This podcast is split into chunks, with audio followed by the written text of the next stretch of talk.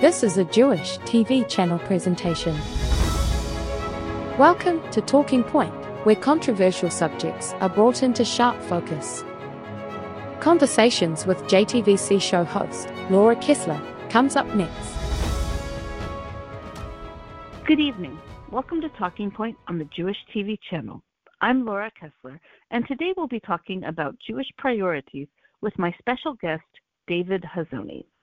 But first, a little background. The mission of Jewish TV channel is to fight anti-Semitism, Israelophobia, and miseducation, or what we call the AIM syndrome.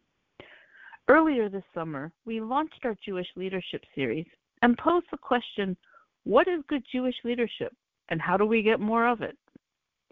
Rabbi Wolpe talked about Jewish leadership in ancient times under the golden age of King David. Rabbi Danny Schiff discussed the future of Judaism in a digital age with some surprising predictions for the conservative and reform communities. Dara Horn invited us to reimagine Holocaust education and DEI and to celebrate living Jews, not just the dead ones. Pastor Dumisani Washington shared how non Jews, and the black community especially, can demonstrate courageous leadership to support Israel. David Bernstein concluded that in order to effectively call out left wing anti Semitism among friends and allies, we basically need to be in the courage business. And Hen Mazzig modeled leadership online in the narrative war against anti Semitism by showing sometimes leaders are people who help nurture and create more leaders and young influencers.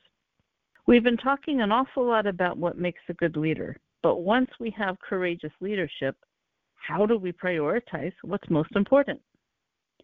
As an executive coach, I've often observed that most CEOs and leaders struggle with the same problems diagnosing the problem correctly, prioritizing tasks in a right order, and defining how to measure the solution. It's so much easier said than done, especially when you're a leader supervising a bunch of other leaders or at least wannabe leaders. Luckily, my guest today has been thinking an awful lot about this as well, and he even compiled a book featuring Jewish thought leaders from across the board, which culminated into a recent live convention to discuss Jewish priorities. Perfect timing with everything that's now going on. David Hazony is an award winning editor, translator, and author. His newest work, Jewish Priorities 65 Proposals for the Future of Our People, just came out, and it brings together a fantastic array of new essays from across the Jewish world. He's a former editor in chief of the journal Azure and was founding editor of the Tower.org. His book, The Ten Commandments, was a finalist for the National Jewish Book Award, and his translation of Uri Bar Joseph, The Angel, was a winner of the National Jewish Book Award. He's been featured on many news programs and periodicals and edited two previous anthologies Essential Essays on Judaism by Eliezer Berkovits, and with his brother Yoram Hazony and Michael B. Oren, New Essays on Zionism. He has a PhD in Jewish philosophy from Hebrew University, and he joins us today from Jerusalem. Welcome, David. Thank you so much, Laura, for having me on your podcast. It's great to have you here. How are you doing? Uh, how is the mood in Jerusalem right now? Well, as you can imagine, we are now uh, more than a month into what began as a real uh, calamity and uh, then became a major war, uh, the biggest war of our lifetimes, really. Um, and uh, and the country has changed. The mood is is determined, serious. Uh, right now, we're in the ceasefire in which hostages are being released, so very grateful. Um, but there's a universal understanding in Israel that nothing can go back to the way it was, and a lot of things have to be changed. Obviously, there's the the big question of how it happened and who was asleep at the job. But more directly and more immediately, uh, there's a question of fighting a war and achieving that war's objectives. Um, I personally was affected, uh, like many Israelis, like most Israelis, maybe all of us, in that uh, we woke up one morning to a horror that we didn't believe we didn't know could happen. Um, and within a few days, all of us became aware of not one, but three or four or five ways that we're connected to either the the hostages or the uh, um, or the the victims who were murdered. Um, in my case, uh, my first cousin's ex uh, of over 14 years was abducted and is still being held. Um, the hmm. uh, um, my uh, uh, neighbor um, had a soldier fall in battle. Um, my wife's uh, extended adopted family have uh, a number of victims in it as well. And uh, my son's best friend was was also killed the first day.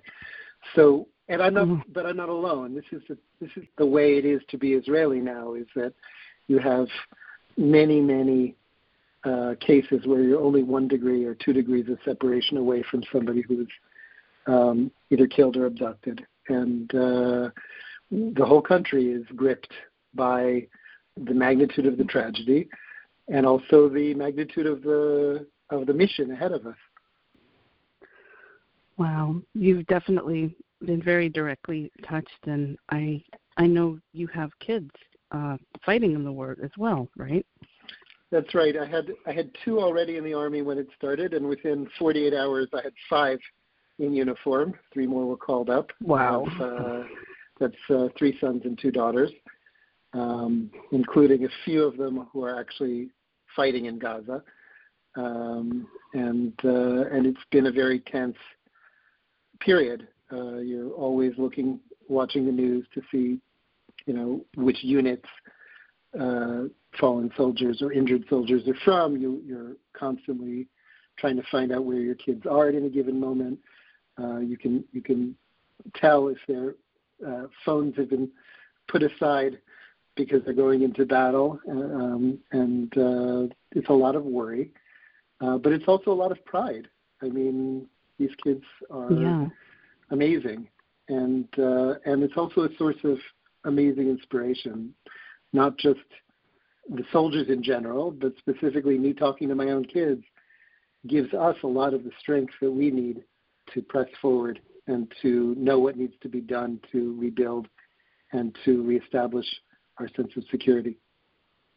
Yeah, that's something really special. Um, I was going to say you're so calm and so composed, and you really, I think you really embody stoicism in a lot of ways. And it's, I was going to ask you where you get your strength from. It's, it's beautiful that you get that from your kids. That that they're giving that to you. Yeah, uh, it, it's my kids, and it's also, um, you know, one thing that I wrote about recently in a piece in uh, in the New York Post is that um, that when I came to America, I, I, I went to the U.S. for three weeks. We'll talk about that for uh, this conference and a number of events with the launch of the book. Um, and one thing that I noticed very quickly was the difference between the stories we were hearing on Israeli news on television and the ones that we were hearing on American news, because in America, the focus was almost exclusively on the Israeli victims.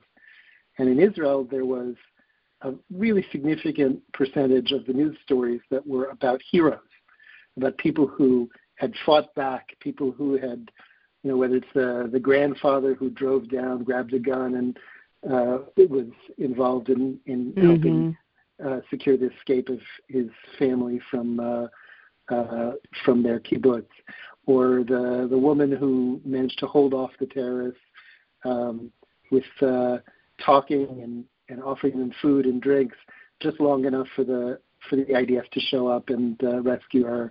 And we just, or the, the bus driver who went back and forth and back and forth into the uh, the music festival to, to help people escape, you know, really risking his own life. And we heard a lot of those stories, and we heard interviews with the commanding officers, and, and it's really just an incredible uh, source of inspiration to understand the, the quality of character that this nation is made of and the kinds of people who, who were able to deal with just the most horrific circumstances and, uh, and overcome. Yeah, you bring up such a good point about the difference in perspectives. And I always love talking to people that have made Aliyah or are Israeli American or American Israeli because having the benefit of both perspectives is so valuable and really a necessity because there's so much we each do differently and don't know about the other. And what you're saying mm-hmm. actually reminds me as I was doing my uh, my research on you to look at everything, I found an article you wrote a long time ago that really just sang to me because it it summarized sort of something I've been feeling all my life. You called it fire extinguisher Judaism. Do you remember that article you wrote in 2010?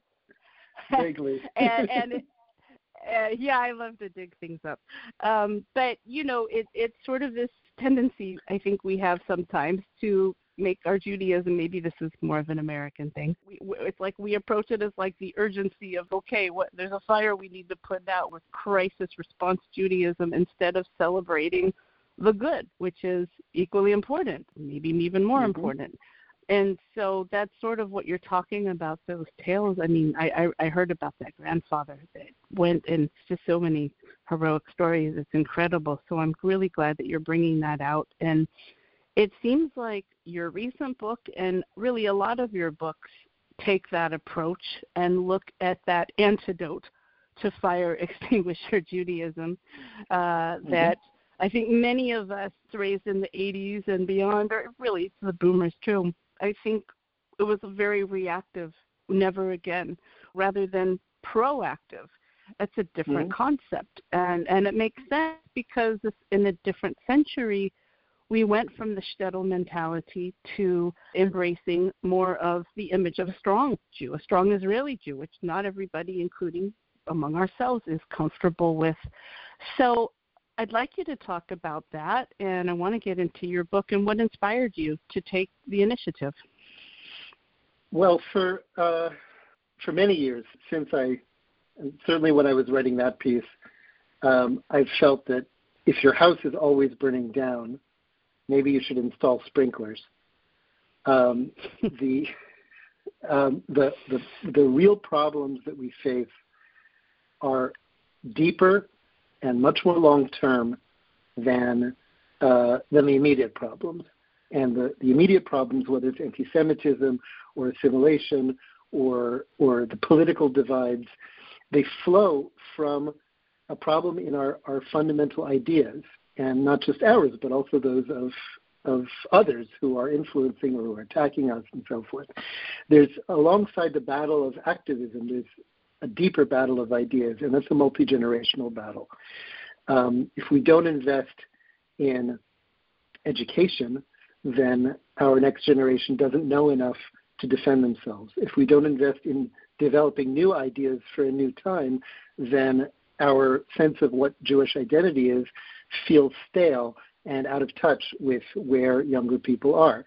Um, so, uh, for that reason, I've always been involved in whether it's in books or in essays, um, as an editor and as a publisher and as a writer, um, in uh, in digging into the deeper ideas of what a Jewish identity ought to look like, of what Zionism is really about, of what the people who attack us are really driven by or inspired by, um, and um, and then about uh, two years ago or three years ago now, I was approached by Adam Bellow, who uh, is the publisher of Wicked Son Books and a has a decades long career in uh, mainstream book publishing in America.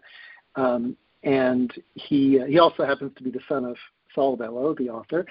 Um, and he uh, he approached me with um, with the idea of, of putting together an anthology.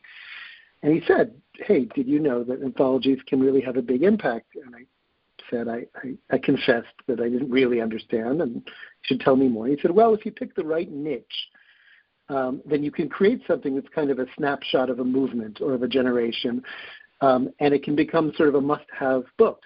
And, and the question that he, he wanted to ask me was, well, what, what's your niche? And I said, well, how about the entire Jewish people? And we started thinking about it and, and realized that, that no such book existed. There really wasn't any collection that spanned the, the, the entire length and breadth of our people and that created a kind of pan Jewish conversation. So we set out to uh, to collect essays from ultra orthodox to secular, from the political left and right, from younger influencers to veteran authors, uh, and all across the religious spectrum as well. And um, and to each one, we would ask to to write a, an essay of you know 1,500 to 3,000 words, sort of a digestible length, with one question, which is what is a priority? If you, if you imagine giving giving a TED talk to the whole Jewish people, what would be the one thing that you feel that we have to focus on um, that we haven't been? Um, and then, and I was amazed at how many people said yes, in, in, including some very famous established writers like Ruth Wisse or, or uh, Bret Stephens or Dara Horn, or and some Dave, Rabbi Wolpe, whom you mentioned. Uh, a number of the people you mentioned are in the book, um, but also, you know, uh, Omri Caspi, the former NBA star, and uh, uh, stand-up comic by the name of Claudia Oshry. Um, or Lizzie Savetsky, a, uh, who at the time was best known as a fashion blogger. Um, really, uh, Lihi Lapid, who's a tremendous established uh, novelist and happens to also be Yair Lapid's uh, wife. Um, just both from Israel and the U.S. Uh, and from Europe, we managed to to bring together so many incredible voices, um, and uh, um, and it, it just and, and the list just kept growing and growing until the publisher told us that we had to stop because the book was too fat. um, so, so that's how we got to 65. But I could have kept going. Honestly, it was uh, it's just such a tremendous response, um, and uh, really just a, a, wonderful collection that, that I really do think captures the, this moment in our history as a people in a way that no other book does. Yeah, I think you have a really great eclectic group of people there, and really everything is covered. Every everybody can look at that and find themselves in there somewhere, and it reads really mm-hmm. well. I like to kind of jump out of order, and um, I got it on the Kindle, so there's there's like two different views you can see by author, but you can also just see by topic and that was kind of interesting to just randomly pick a topic and not know the author and see what comes hmm. up. So um, I, I I've been enjoying it a lot. So it's mostly the 21st century and contemporary where we are right now. Or did you narrow it down to like a specific, um, you know, beyond beyond anything beyond that? Well, it's um, it, first of all, all these essays are brand new. All the authors are, are living authors um, the the goal was to look forward and to, to think about the future. And so most of the essays are uh, phrased in a way that that sort of um, uh, that, that, that neutralizes the question of time. They're not immediate current events essays, um, which is fortunate because when we finished the book, uh, it was December of last year, before the judicial reform protests became the center of everyone's attention. And we were a little bit concerned that there's nothing in the book about that um, because we were afraid the book would feel out of date. And then the war came and erased the entire judicial reform controversy. And suddenly we discovered that half of the essays are basically timeless. They'll be just as touching mm-hmm. and relevant uh, five years from now as, as five years ago. And the other half feel more urgent than ever before because of the war, because of what we've seen. So the pieces that focus on anti-Semitism, for example, uh, one one amazing essay by Izabella Tabarovsky on the Soviet origins of modern anti-Zionist uh, language, um, or yeah. Or uh, David Bernstein, uh, who wrote uh, who wrote Woke Anti-Semitism, whose book is now considered very prescient uh, wrote an essay called "Who Are the Cossacks Now?" and it focused on the anti-Semitic uh, movement of the political left um, as opposed to the right. Um, so, so some of these essays are suddenly very, very powerful, um, and others are really of a timeless nature that that I think are, uh, capture just such a beautiful spectrum of thinking about being Jewish and about uh, the Jewish future. One of the things I found with a lot of my own interviews I did earlier in the year that I feel fall in a similar category is, you know, we were we were talking about things that people weren't taking as seriously and now they are, fortunately or unfortunately. And, you know, when I look at all of that together, it's just amazing that there's nothing new under the sun. It's it's sort of we don't have dozens of problems. We have the same couple problems that just seem to keep popping up every century. You know, it begs the question, why haven't we learned? What is this? And, you know, using the, the corporate CEO model I referenced before, it's some people would say, is that a mindset problem? Um, which ties to Jewish identity. And I, I love that you focus on that. I just wanted to know a little bit about your own background and what shaped your own Jewish identity that sort of led you to do this kind of work. Well, I've uh, uh, been all over the map in terms of my my Jewish life. I uh, was uh, born in New Jersey to Israeli parents, um, uh, and then uh, at a certain point in my life became Orthodox um, and uh, went to Yeshiva University, and then I made Aliyah and became a settler, uh, and then I uh, later after that became secular again, but in an Israeli context. Um, I've uh, lived among liberals and conservatives, uh, um, all denominations, and uh, and and both in Israel and the U.S. And so so I really do have uh, both connections and experiences that cover a very large percentage of Jewish life as it is today. So that's part of it, and part of it is that uh, I I uh, did a PhD in Jewish philosophy and uh, wrote many essays on the Bible. I wrote a book on the meaning of the Ten Commandments. But at the same time, I also was in a think tank where I was the editor of its uh, leading Journal, and I uh, spent four years in Washington um, uh, working in the strategic communications area on the Israel issues. So, both professionally and personally, I've had a very, very wide range of experiences um, that have led me to really look at, at publishing books and and editing books as a very, very powerful tool to engage in the, the deepest currents of the conversation and the multi generational aspect of, of how we see ourselves and how we see our future. You're really the perfect guy to do this with all of your background. You've done it all and seen it all. And I, I appreciate people like you that bring everybody else together. Tell me about the recent conference you held, what the goals and objectives were, and I'm curious where where people found consensus or maybe where they lacked agreement. Well, we had uh, an entire book launch planned uh, that began with a full day conference in Philadelphia at the Weitzman uh, National Museum of American Jewish History uh, on Sunday, October 22nd, and continued with a major eight speaker event uh, at the, the Streicker Center on the Upper East Side of Manhattan and a major panel at the uh, Z3 conference in Palo Alto uh, at the Oshman Family JCC there. Um, and additional public events and additional uh, private events as well. We had that all planned out.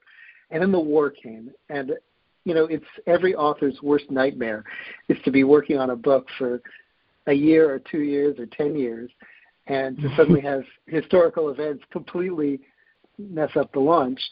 And I was pretty convinced at first that this would be, uh, they would all be canceled. And I was surprised to discover that the opposite happened. That not only did all the mm-hmm. venues and communities uh, tell me that they wanted me to come and they really want, wanted to bring everybody together because Jewish Priorities was exactly the, the, the moment and the sort of sense of togetherness was extremely important to them.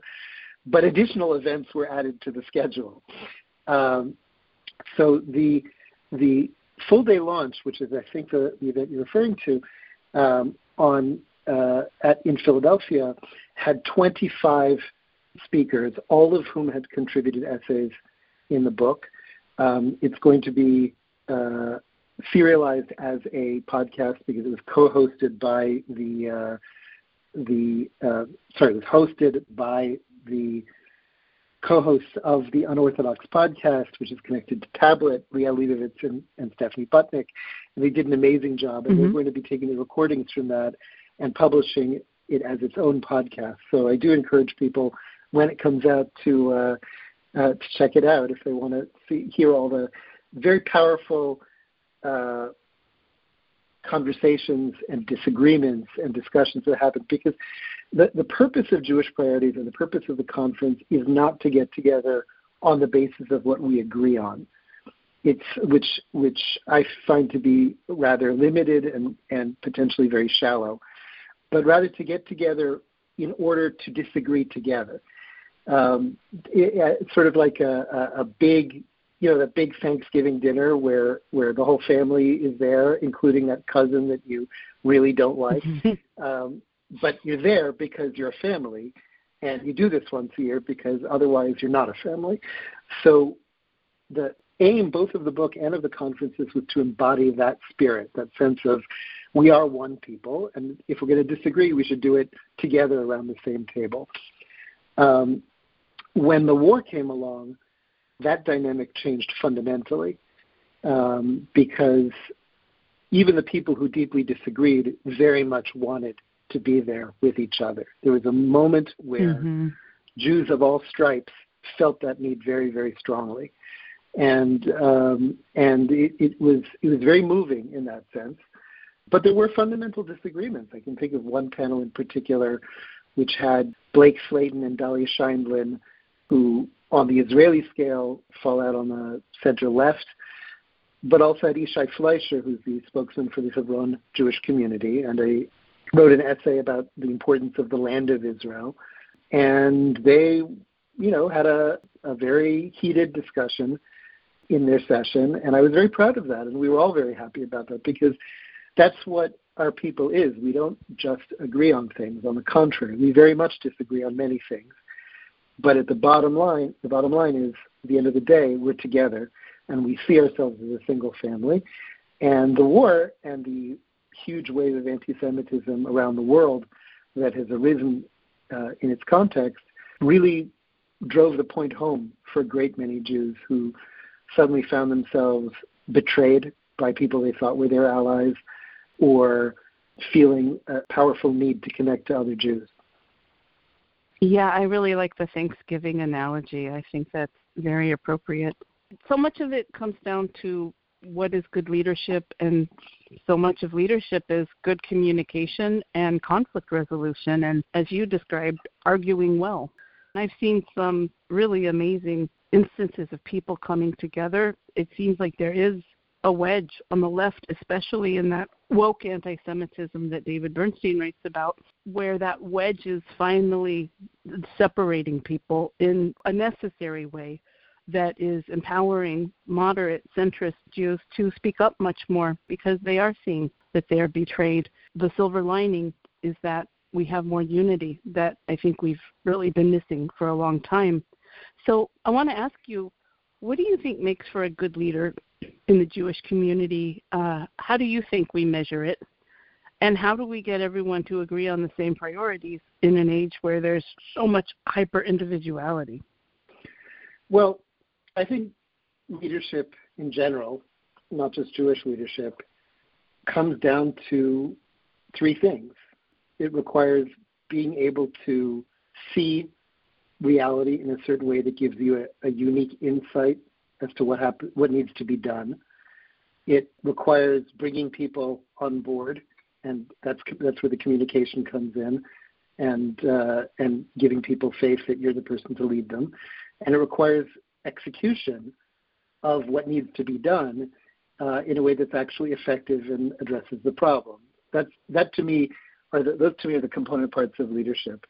Uh, within the Jewish community, we, if you'd asked me a few months ago, I might have given you a very different answer. But I, I think that what what we need is to both come together, but also understand the nature of the battle that we have ahead of us. To understand why is it that, that people just suddenly betrayed us. Like there's this uh, famous play by Eugene Ionesco called Rhinoceros, which uh, in, about a man in a French town who uh, sees people turning into rhinoceri one after the other, uh, and and eventually the whole town is is is filled with these rhinoceroses, except for him.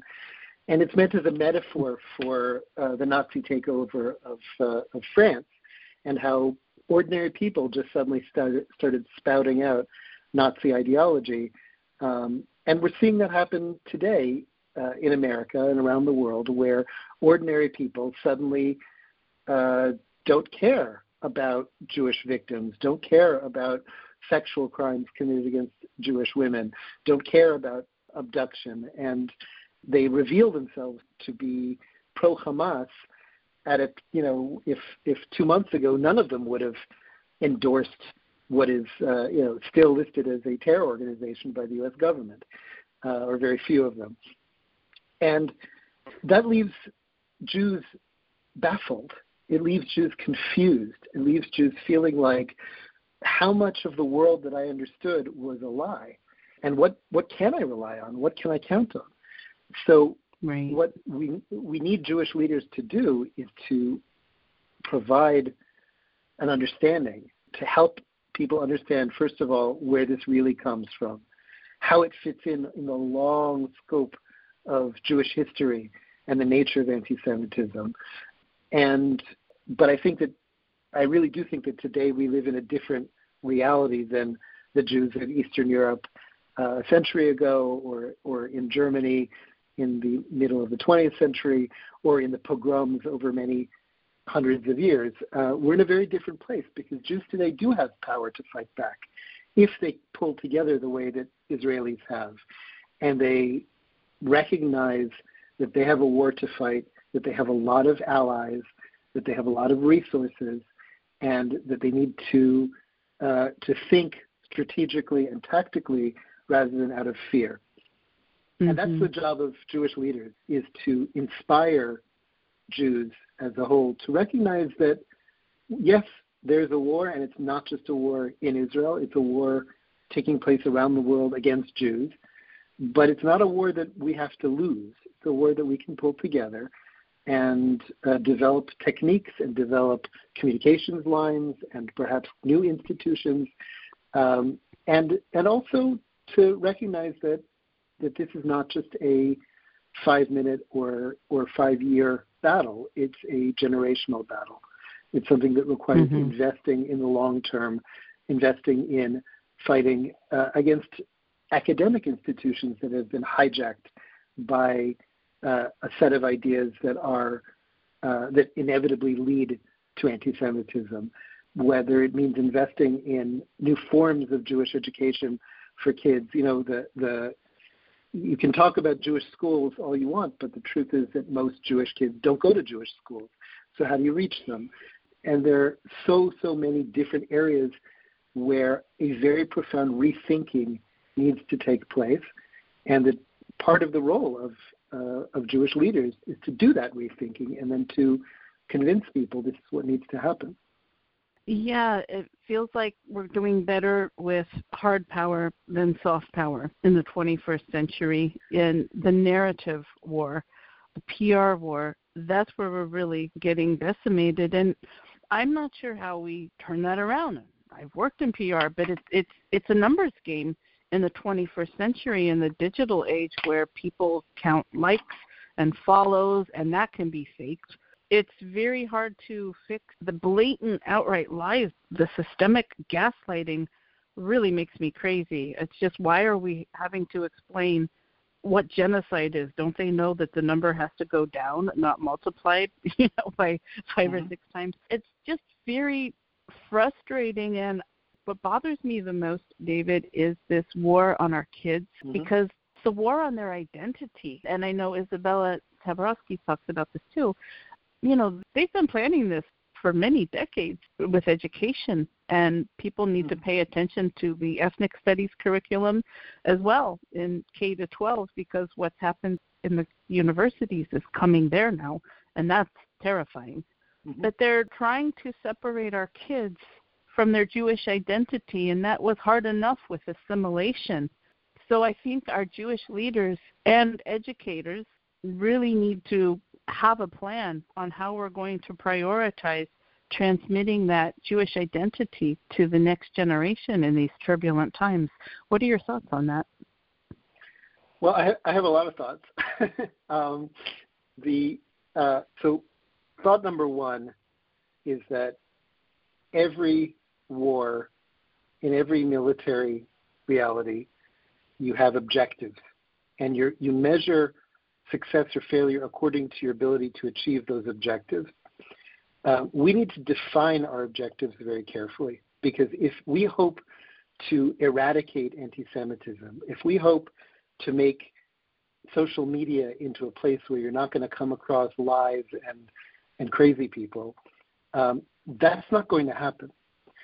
But on the other hand, if we set as an objective the disempowerment of anti Semitism, the awareness of it among decent people, uh, both in America and around the world, um, such that action can be taken to to make Jewish kids feel safe and equal as participants in American life.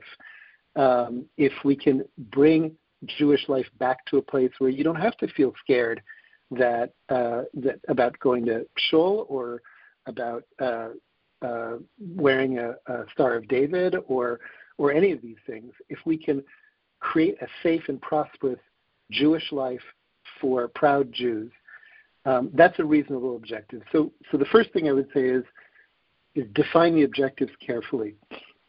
The second thing I would say is that we need to really know who our allies are and who uh, because this what you're describing in terms of ethnic studies and and uh, the woke uh, uh, uh issues and anti-colonialism and um, and some would say also DEI. Um, when you look at all of these, these are not just a threat to Jews. These are a threat to the fundamentals of Western civilization. And whereas we do need to, and by all means should, take the lead in fighting these battles, there's no reason on earth why we have to fight them alone. Um, and the same is true, by the way, regarding Israel.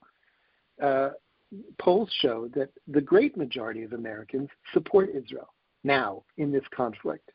The great majority of Americans are uh, are have opposite opinions to the highly organized, uh, violent pro-Hamas protesters that we're seeing. Um, there is a tremendous amount of work that needs to be done across the West. And we have many, many, many, many people who agree with us and see it our way and are uh, willing to engage the battle. Um, so, so I would say the most important thing is to be confident, is to take inspiration from whatever sources you can find, is to uh, know who you are, and if you feel that you don't know who you are well enough, go learn, uh, because there's endless resources for, for discovering what a, a, proud Jewish identity is made up of, and learning about our history, and learning the Hebrew language, and learning uh, about Israeli culture, and learning about uh, um, our ancient texts. I mean, it's it's really an endless sea, and you can you can look at it as overwhelming and frightening, or you can look at it as something that's your own. That if you don't embrace it and internalize it, then it, it won't be yours. So it sounds like so much of what is the solution ultimately it always comes back to Jewish identity, which is under Jewish education. And earlier this year, our first series was focused on academia, and we talked a lot about Jewish education, miseducation. Nayalek had a lot to say about that. Masha Merkulova too, and one of the articles, uh, one of the essays in your book by Bret Stephens really stood out mm-hmm. to me. The power of no, and mm-hmm. it's funny because everything in that essay were things I remember hearing a lot by rabbis in the 90s that seemed kind of dare I say, you know, a little dour, negative, like we have to stop intermarriage, we have to do this, we have to do that. But it was different then than I hear it now. When I hear it now, the way he presented it in his essay, it's like, yeah, we need to get back to basics. The back to basics of, you know, if we want to grow, we need to procreate, you know, mm-hmm. basics, really basics. And um, growing our community. And I'm the daughter of a convert. And so I would say that even with the case of intermarriage, I think we need to talk about it not only in negative terms, but also in the opportunity for outreach because who better than someone who's lived in both worlds to become a bridge, just like, you know, an mm-hmm. Israeli American is that bridge. We want to find ways to work with what we have. And the power of no is a very powerful phrase because sometimes it's not what do we need to add, it's what do we need to say no to, what do we need to subtract and simplify. So I'm curious what your thoughts were on that. Um, look, I think that that uh, we need to invest in a lot of different no's and a lot of different yeses um, that are new, that are different from the ones we were working with before. I think that that we all collectively understand that the fundamentals of Jewish life, both in the diaspora and in Israel, um, have been uh, have been a bit of an illusion, and we need to really quickly start asking ourselves an awful lot of very hard questions about you know, whether it's uh, um, what we thought about um, about Jewish, uh, about where the dangers lie to Jewish life in America, um, about politics, about uh, um, practice as a form of identity building, not just as a statement of religious faith, um, whether it's keeping Shabbat or kosher or, or any of the other practices, um, about Jewish education and whether we can tolerate a situation where so few Jewish kids uh, get a, any kind of a formal Jewish education, um, about whether we can go on not knowing the one Jewish language uh, that is alive and thriving today, which is Hebrew. Um, these are questions that every single Jew and every single Jewish parent uh, needs to be asking themselves right now, and many of them are. A huge number are. Um, so, uh, so yes, there will be a lot of a lot of no's, but there will also be a lot of new yeses that that we may not have thought of before, and uh, and this is the time to do it. I, I feel like diaspora institutions are uh, there's a lot of criticism about how they're run that can be rethought. There's a lot of criticism about how philanthropy works, which you know, as you know, is sort of the the the deeper engine of institutional life. Um, there are a lot of questions about um, uh, what the relationship is with Israel uh, that need to be rethought and re-examined in light of uh, of things that have changed. We we I think that our lives for a long time we felt that there's a certain kind of um, malaise in Jewish institutional life. Um, that many of the major institutions are a century old uh, and are fighting old battles, um, and that uh, that that you know it's not just sort of top down and institutional rethinking. There's a core question as to what does the Jewish home look like? What does the Jewish family look like? What are the, the, the key elements of passing Jewish identity on from parents to children? Uh, all of these questions need to be asked without shame and without hesitation because suddenly we realize that our survival depends on it. Yeah, it absolutely does. And I think a lot of parents are wringing their hands thinking, well, I did everything right. I sent them to Sunday school, Hebrew school. I sent them to Camp Ramah. I sent them to all the youth groups. And then sometimes they come back and they're hating Israel. And they're like, what did I do wrong? I don't understand. And how do we address that? Yeah, and I think that um, I think that that very often uh, parents look to lists of boxes to check rather than examples that they set.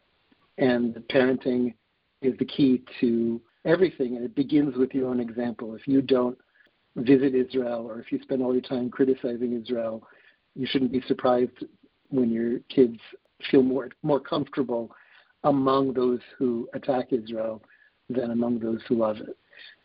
But that's only one example of many, and the same is true for Jewish tradition, and the same is true for Jewish practice, and the same is true for Jewish education and for the Hebrew language and for all the different components of Jewish identity that we know to be timeless and to have been part of our identity for thousands of years. And and only, only only now a lot of people are seeing the extent to which it really does begin in the home. Um, and then there's questions such as, okay, well, what kind of higher education? You know, maybe we should be rethinking this classic formula that says we have to send our kids to the most yeah. prestigious schools because that's where they'll meet, you know, and, and we'll spend. I don't even know what the the the total number that uh, uh, that people are spending on colleges these days, but um, you know, to, to develop a much clearer understanding of what exactly we want our kids to get out of college and where exactly is the best place that they're going to get those things. Um, again, an awful lot of of uh, rethinking of the basis of what Jewish life looks like has to take place, and I believe it is taking place. And Jewish priorities is just a uh, what I believe to be a good tool both in terms of the book and in terms of the kind of events that we're that we're doing. And we will be doing more events in the uh, February and March, um, as well as uh, a Jerusalem launch in in February too, and we'll be doing something in London. So, um, and we hope to turn this into kind of a permanent, ongoing platform of discussion where the, these really deep, serious, important questions are asked and also answered. Oh, that's great. I was thinking this is something you guys should do every year, really, to reevaluate priorities and bring such a nice roundtable together. It's so good to see people, especially from the moderate left, taking charge because it can't happen without them. I think they are the ones who are really going to make that difference.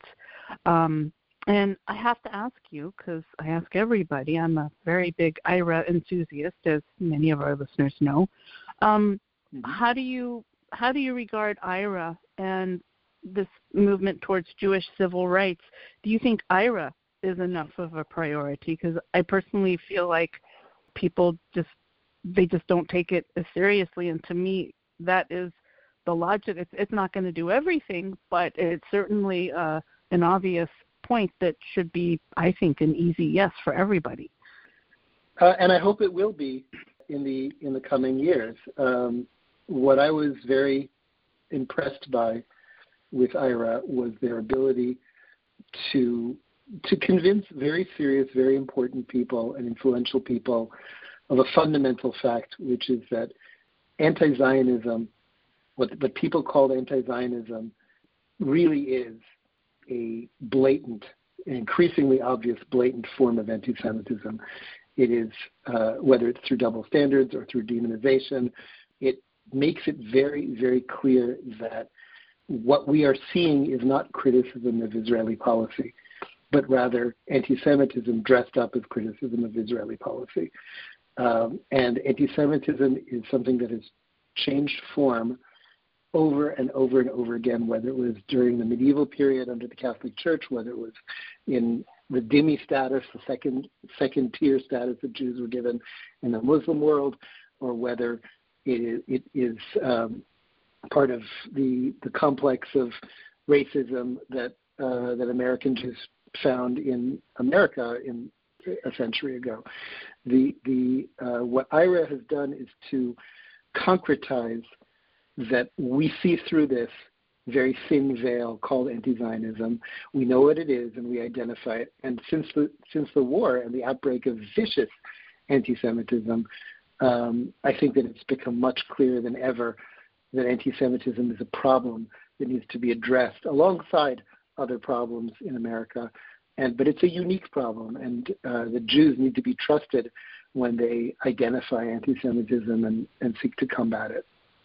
I think the challenge ahead of us is I think we have people's attention now, maybe for negative reasons, but people are seeing that a lot of the things we've been saying are true.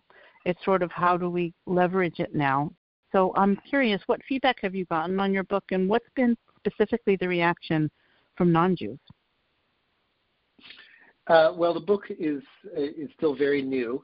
Uh, perhaps you can ask me again in six months, and I'll have a much broader response. But I think that people are very, very excited about the prospect of the Jewish people as a whole coming together and uh, and and having it out and proposing new ideas and disagreeing. Um, somebody said to me, "Can you imagine a book like this for America rather than for the Jews? Like like essays from like pro-Trump people and people and progressives and oh, wow. religious Christians and minorities all coming together in a single book. It's almost impossible to imagine. So, but if you but you can imagine it because we've we've proven that it's possible for the Jews.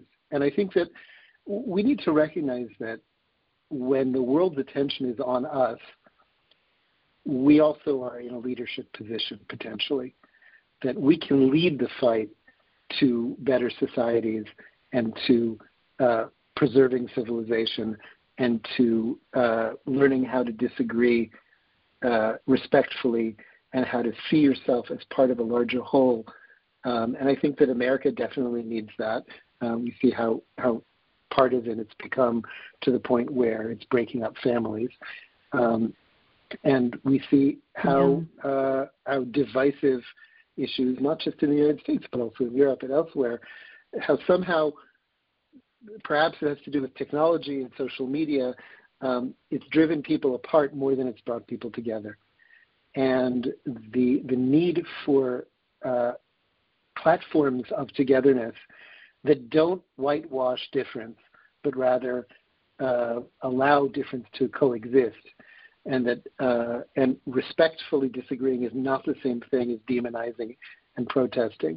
Um, that that this is an example that we can set, and I have received feedback like that from non-Jews.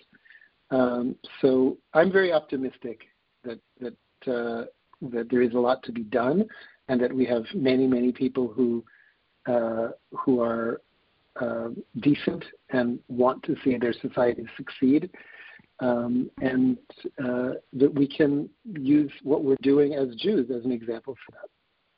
I completely agree with all of that. And um, before we wrap up, I just want to ask you, what would you like our listeners to do to help the cause? And, you know, what can the average person do? And also, how can people support your work?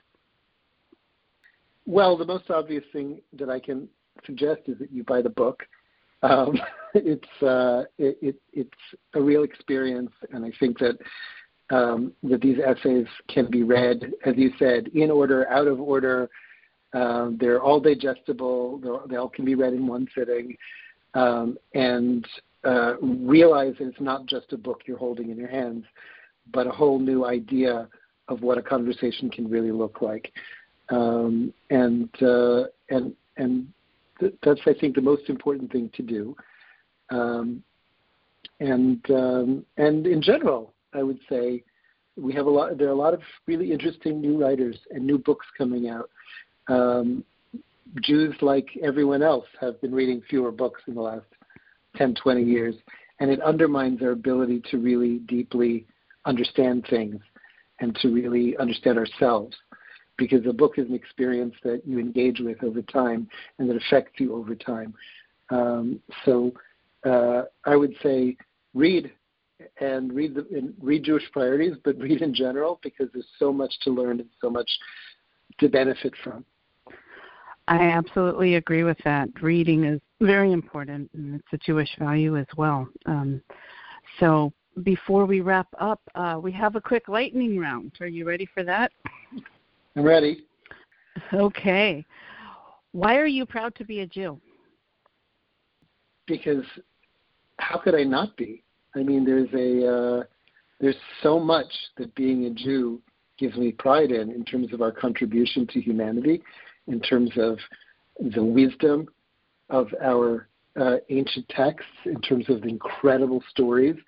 Um, you read through the Hebrew Bible, and I've actually read through it in Hebrew in the original, and so much it feels like it could have been written yesterday because we have good people who are smart people and creative people and bold people um, throughout history that, that give us tremendous inspiration because it's fun being a Jew. There are, are just so many ways you can do it and so many great people you can do it with.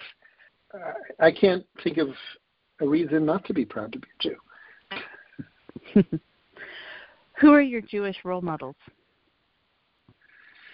Wow. Um, first of all, my kids, as odd as that may sound. Um, I, I, I find them to be incredibly inspiring. Their enthusiasm, their intensity, their creativity, their their own pride and confidence in the future really helps me through the day.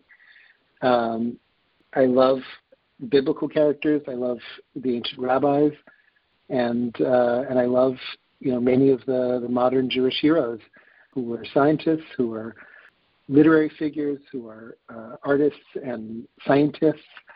Uh, really, a tremendous array of Jewish heroes. What concerns you most about the present moment in relation to the Jewish people? Uh, fear. I'm afraid of our fears. I'm afraid that many Jews will lack the confidence they need to go against the trend, to say no, to do what they need to do in order to affirm their Jewish identity.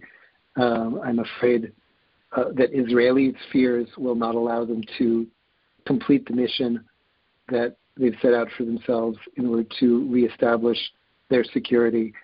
Um, I'm afraid that, that Jewish fears will overcome the need to unify, and our situation of constant bickering and infighting will uh, return the way it was before. I, I think that we have, we all collectively need to understand that October 7th is a generational turning point, and what we turn to is up to us. Um, and hopefully, it'll be to uh, much more creative, proud, and unified Jewish people. What makes you mad? Um, our enemies make me mad. um, people who who have nothing better to do than to go after Jews make me mad. It's a, a tremendous waste of humanity, and it's a waste of human energy to engage in in conspiracy theories and unleash their more animalistic nature uh, and take it out on my people. That makes me mad. People who threaten me and my children and my family and my security make me very, very angry. For those who look up to you, what do you want them to remember? Um, that I fought for our people with a tremendous amount of love um, that I uh, love our people with a tremendous passion, and that begins with my own children and extends to my communities and my friends, and all and extends to the Jewish people as a whole. And lastly, what's your outlook for the future? Are you hopeful? I am hopeful, very much so. Um, I think that sometimes you get punched in the gut and you learn a lot of lessons from it. And um, and there is no people on earth that's better at overcoming. I mean, we we like to think of our history as a long history of suffering, and I think that's a mistake. I think that we have a long history of overcoming some ob- obstacles that are greater than others. But we are the ultimate story of overcoming, and I think we will continue to overcome, and we will continue to build a creative and prosperous and beautiful future together. Well said. Well, David Hazony, thank you so much for being with us today, and thanks for everything you've done to help bring people together, especially. I think that's a very important thing, and we need more people like you to do exactly that. So hopefully, I'll get to come to one of these conferences you'll do in the future, and um, really look forward to talking to you again. Thank you so much, Laura, for having me, and uh, I'm wishing you strength and health. And really, thank you for this, for everything you do. Oh, thank you. Hmm. Thank you. I feel like the lone centrist so often trying to bring people together. So I, I recognized a fellow unicorn. so I was. Well, that's it for this edition of Talking Point. Check out BIPAC on podcast as well as video. Nialette interviews David Harris from the AJC. You don't want to miss. Jan Morrow has a fantastic expose about how universities are being indoctrinated from the inside out. And Justine Brooke Murray interviews screenwriter Dan Gordon on why he resigned from the Writers Guild. We want to wish you a happy Hanukkah and continued prayers for peace in Israel and the diaspora and for all of our hostages to come home safely. For Jewish TV Channel, Hug sa.